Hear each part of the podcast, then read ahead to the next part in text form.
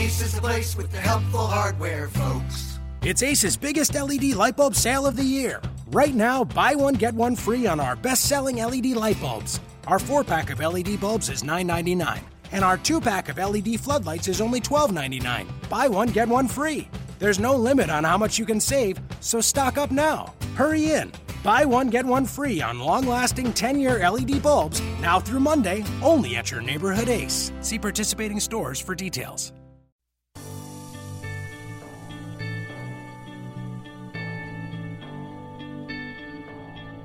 You are Locked On Kings, your daily podcast on the Sacramento Kings. Part of the Locked On Podcast Network. Your team every day. Welcome into another edition of Locked On Kings as we start a new week of our podcast here on the Locked On Network. Follow the entire network if you want to get the latest on each and every one of these playoff series, whether it's Locked on Thunder, Locked on Rockets, Clippers, Cavs, all the different teams. We have them across the network.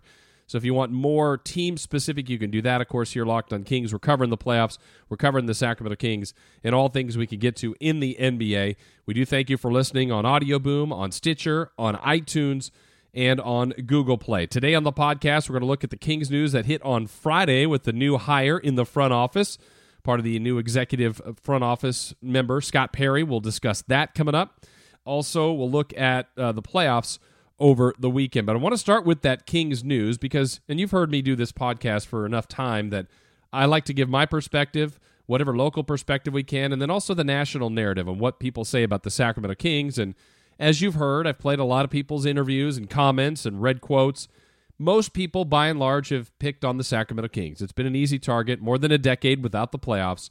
I get it. They are an easy target. But the news on Friday, for the first time in a while, I felt was received warmly across the NBA and those NBA circles. Just for example, when that news came out on Friday that Scott Perry was going to be brought in in the Kings front office, I just, you know, go onto social media and you see things like ex player, current agent BJ Armstrong, excellent hire by the Sacramento Kings Congratulations to their new executive vice president, Scott Perry. All right, that's just one. You know, that's not an end all be all, but you you go around a little bit and you see a little bit more of what people say. Marc Spears, Scott Perry should be a great addition for the rebuilding Kings in his new role as executive vice president of basketball operations. And that was kind of a common thread. I think Adrian Wojnarowski uh, was one of the first to report it. He thought very highly of it. I know Sam Amick, who you're going to hear from in just a moment, thought highly of it. Ailene Voisin, Divac's hiring of Scott Perry, former Orlando Magic executive VP of basketball ops, adds experience, connections, depth.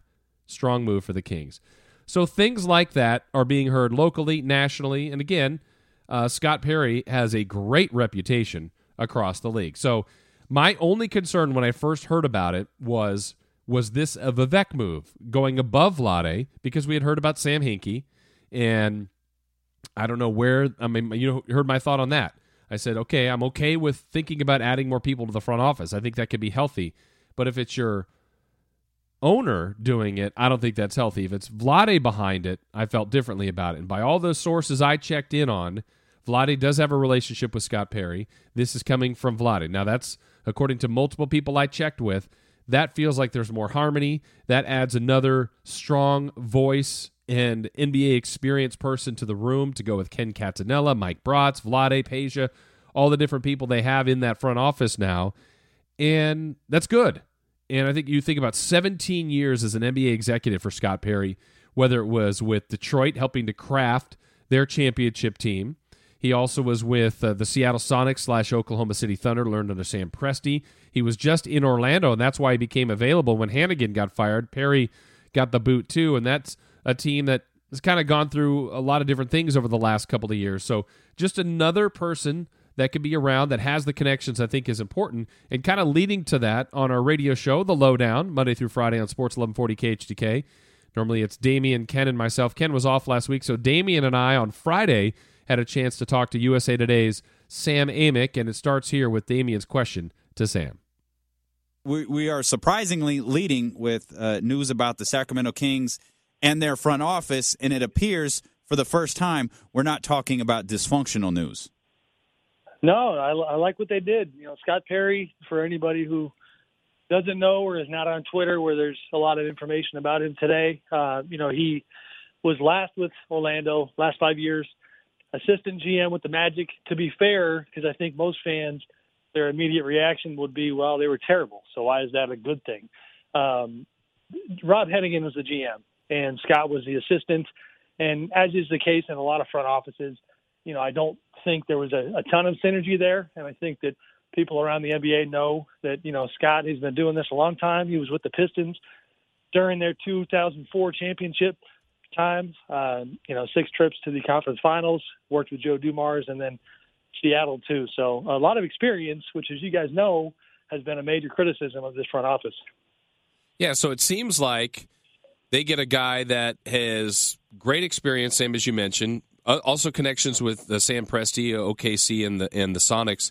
Um, is there any relation to this in Vlade's relationship with him? I guess Sam, when Cousins and the Magic, that potential rumor that was out there, did, did Vlade kind of poke around and deal with him in, in any regards when they were looking at maybe even moving Demarcus to Orlando? Yeah, I think certainly there were discussions. I mean, Rob was handling, you know, again, Rob Hennigan, the, the recently fired Magic GM, was the point person, you know, because he was the GM, but but Scott was certainly involved. And, you know, I had reported a couple weeks ago that Scott, if it was up to him at that time, the Cousins trade probably would have happened with Orlando. Um, you know, he, I think it's you know, fair to say and safe to say that in terms of the way he sees the league, especially in a small market, uh, there's only so many supremely talented players that you can get your hands on. And and I know that's kind of a convoluted discussion to have because you know, hypothetically you'd be sitting there looking at it saying, you know, well he thought that he could have fixed Demarcus or at least made it work, you know, and, and obviously that didn't happen in Sacramento. But you know, that's the way he saw that situation. Um, I also think that through that experience, there was some dealings with Vivek where obviously Vivek had a you know a comfort level that led to this hiring. Sam, are we finally talking about a stable Sacramento Kings front office? Yeah, I think it's good. I mean, one, you know, one distinction that I didn't know what to make right away, but has since been made clear to me is just that it was fair to immediately wonder, okay, what does this mean for Ken Catanella? You know, who had come to town from Detroit, you know, very good cap guy and a guy with uh, a good amount of experience in his own right. And you know, the sense I'm getting is that Ken is fine. That they are, you know, he's part of this team as well. Uh, work collaborating with Scott and, and with Luke Bornn, who they just hired as you know VP of Analytics and Strategy. So it seems like you're going to have a team effort right below Vlade, with Vlade still on top, and obviously everybody uh, kind of hoping that Vivek empowers his people and and uh, and kind of gets out of the way. Yeah, and I think the one more thing on this for me at least is that to me, it, everybody is kind of raved about Scott Perry. I know you have too as well, Sam, and the fact that he is interested in coming to Sacramento, I think says a little bit about what maybe the perception now is of that front office. Yeah, no, I think that's fair. I think um, you know that he's a guy with a lot of respect around the league. He's a guy that I ran into a, a funny, just anecdotally, this will tell you a little bit about kind of the way he's wired, and, and I think partly what they were missing in that front office. Relationships not only with agents all around the league, which matter a lot, um, but with players. I mean, he was at the Warriors game a couple weeks ago, and I happened to notice that Draymond Green just completely stopped his pregame routine and and came over to say hello to Scott. You know, a lot of love between those guys, and I, and I found it interesting. And I had actually asked Scott about it at the time. And Draymond apparently, in his younger years, growing up in Michigan, and he was very tight and still is with Joe Dumars. And so Scott knew him through that. And Draymond would come to the Pistons offices, you know, even before uh, he was at Michigan State and I've seen a lot of that with him just being around the league. You know, he had ties to DeMarcus and his people that had a lot to do with his level of confidence that if they had traded for him in Orlando, that he could help make it work. And and that's a good sign. I mean, that's what you need in this league. Uh, you know, I love the analytics movement. I'm on board with a lot of this stuff, but I do think in today's NBA that there's, you know, that pendulum has swung too far in the other direction sometimes where the valuing relationships – is getting overlooked. And a lot of times guys are getting hired who don't have the types of relationships and comfort level with people around the league to, to put your team in a good spot and to get good deals done.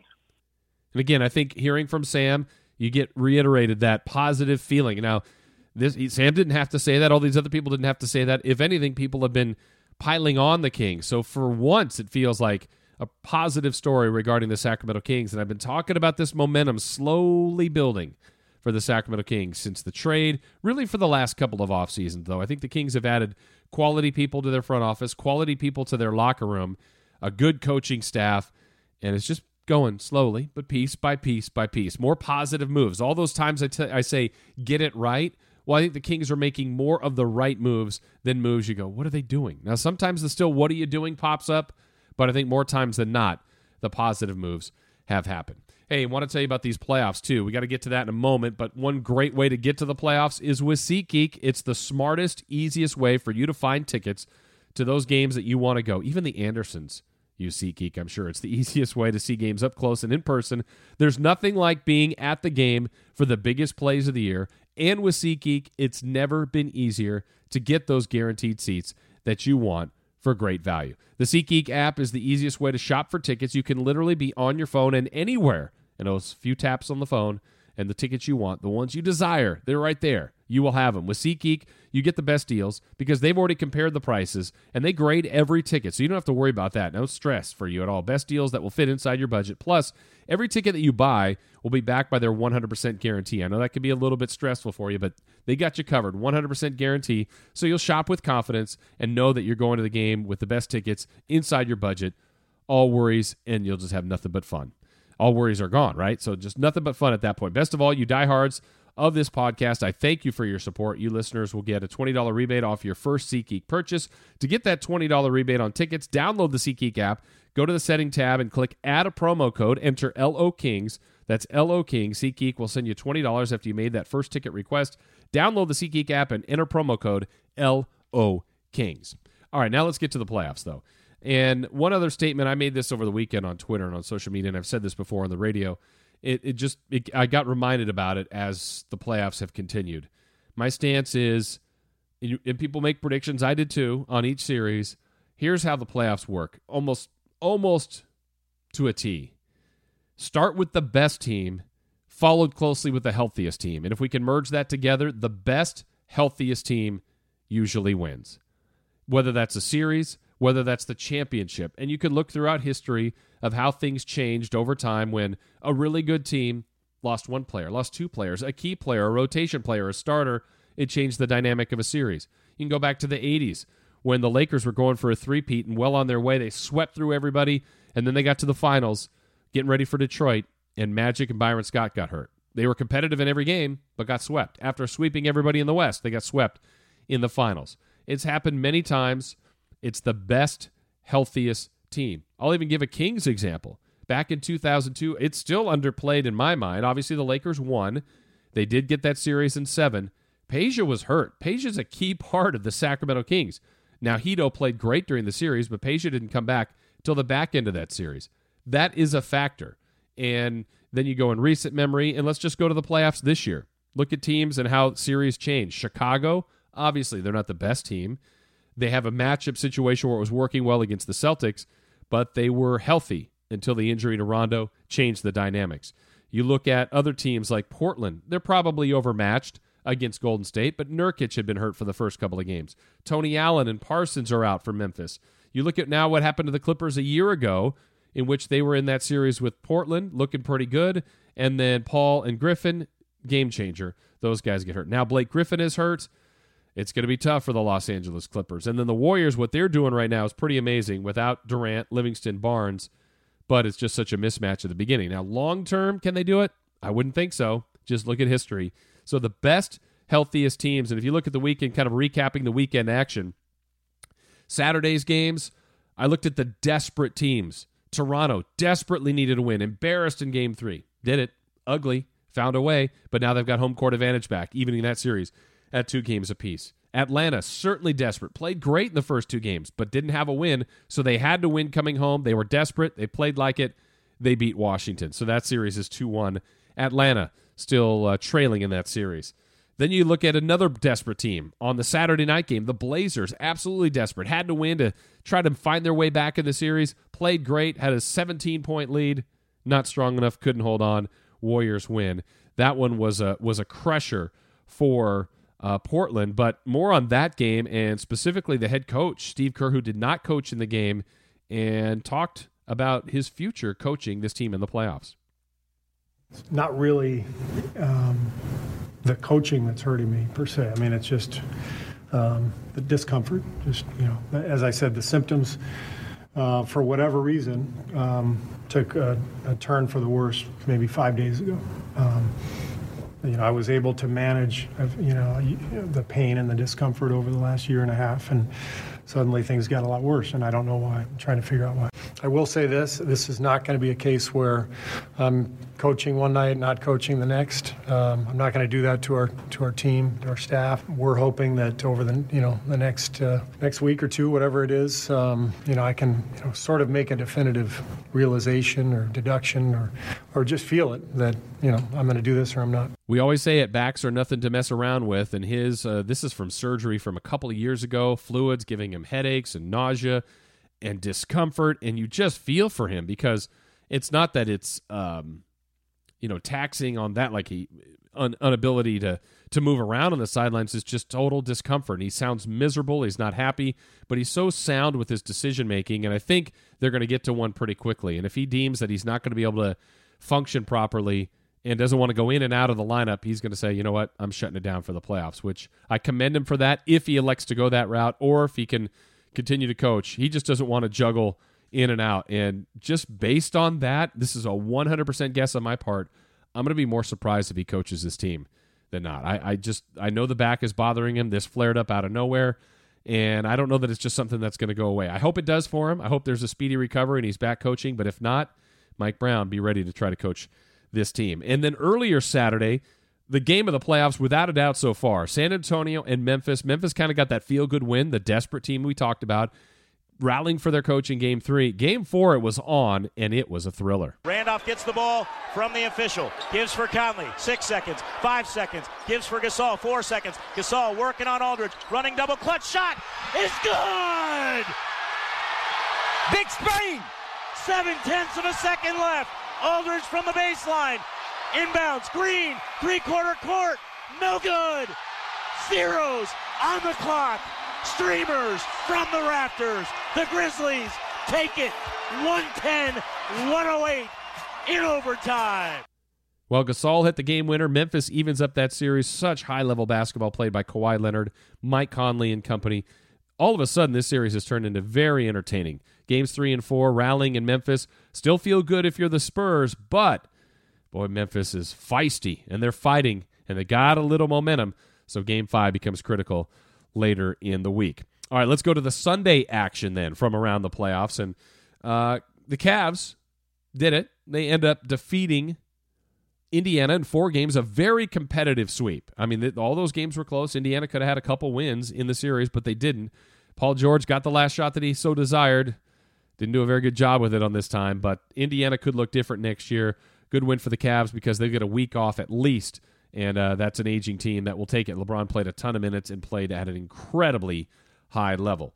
Next up was Houston and OKC had a good series going. It's 2 1 going into the game with Houston still leading. OKC desperately needed the game. They were feeling pretty good. They went to Hack-a-Roberson. That kind of changed the game a little bit too for the complexion of it. But OKC falls at home. So the Rockets now take a 3 1 series lead maybe the story of the game was post game, an interesting interaction with a reporter, and was intended for Steven Adams, but Russell Westbrook jumped in.